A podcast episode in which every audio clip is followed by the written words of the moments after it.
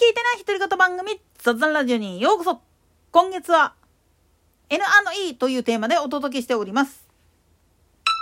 まあ昨日の続きっちゃ続きなんだけれども、もう一つ実は滋賀県としては、北陸新幹線を是が非でも自分とこの路線として引きたいっていう思惑があったんだけれどもっていう話があるんです。それが実は湖西線なんです。なんでやねん。というのも実はあの湖西線自体はもともと北陸新幹線整備新幹線事業の一環としてまあ言ってみると後々まあ敦賀から先延伸して京都に入る時の路線として整備したっていういきさつがあるんですよね。つまり先行投資でまあ言ってみると作っておいてっていう話だったんですよね。ただねこれね今でもそうなんだけれども、とんでもない欠陥を抱えちゃったんですよね。なんでやねん。それは、なぜ北陸本線、あるいは、いわゆる北国街道と呼ばれるやつが前原経由になってるかっていう歴史的な背景というよりも、地理的な背景を考えたら、そりゃそうだよなっていう話なんですよね。毎年この冬場になるともうそろそろ終わる頃なんだけれどもどうしてもあの湖西線の部分っていうのは平卸っていう平山脈平山地かの吹き下ろしの風っていうのがあってこれの強風にさらされることがしばしばあるんですよね。それでまあ毎回毎回冬場になると湖西線が運休ですサンダバが北陸経由ですとかって言うて、あーってなる人が結構出てくるわけなんですよね。でもこれは、なんで昔、その北陸本線を、いわゆる湖西側、湖西ルートから作らなかったのかっていう、歴史的な背景っていうのを考えていったらすぐにわかることなんですよね。もともとその、前原を起点とする北国街道、北陸路線って呼ばれる部分っていうのは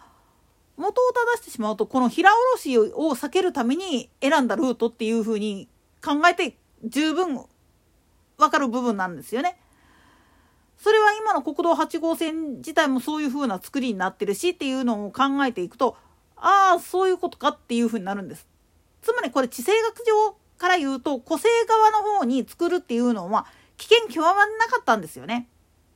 だけどなんで湖西線っていうのが作られちゃったかっていうとその北陸本線自体がまあ言ってみると当時からして貨物輸送も込み込みでまあ東海道本線ほどではないんだけれども結構需要が高かったっていう背景があってっていう部分があるんですよね。そこで考え出されたのがまあ言ってみると北陸新幹線でもう東京に一気に出ていくルートとでもう一つは大阪の方に出ていくためのルート。ただまあ言ってみると明治から大正時代の時に作られた、まあ、昭和の初めぐらいまでに整備されていた鉄道網の加減で言ってしまうと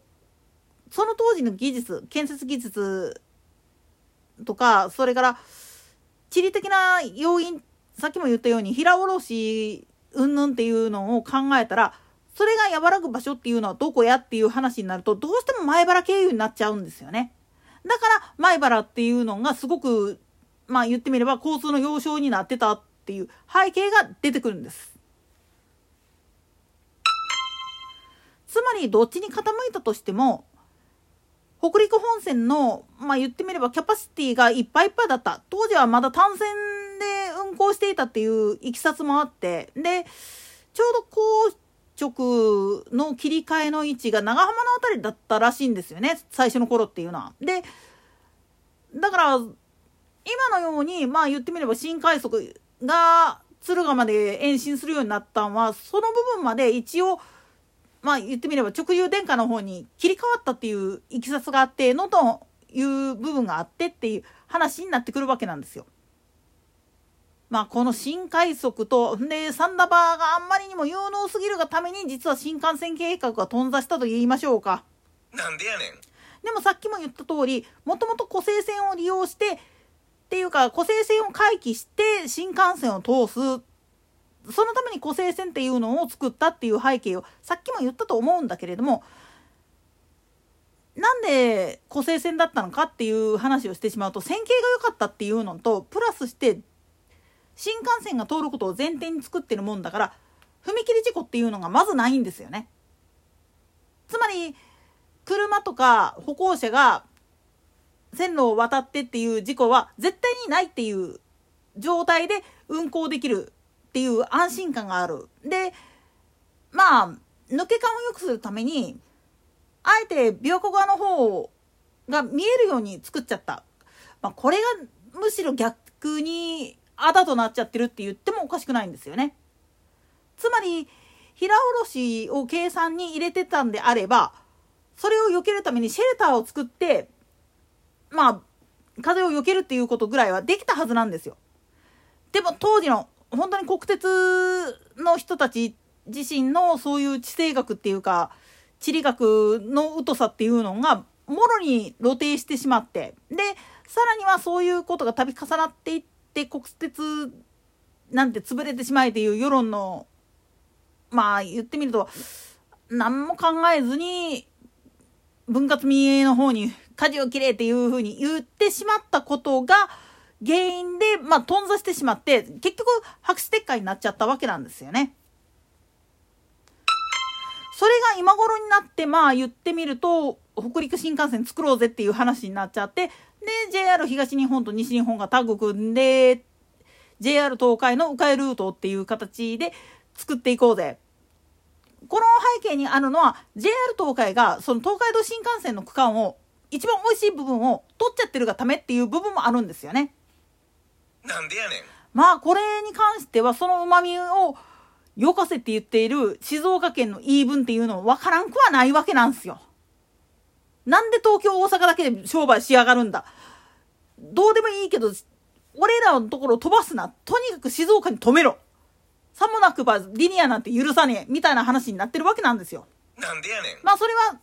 ちょっと話がずれるから置いといたとしても。言ってみれば滋賀県としては、新幹線作るために作った線路が湖西線だろうがって言ってるわけだけど湖西線のその弱点っていうのが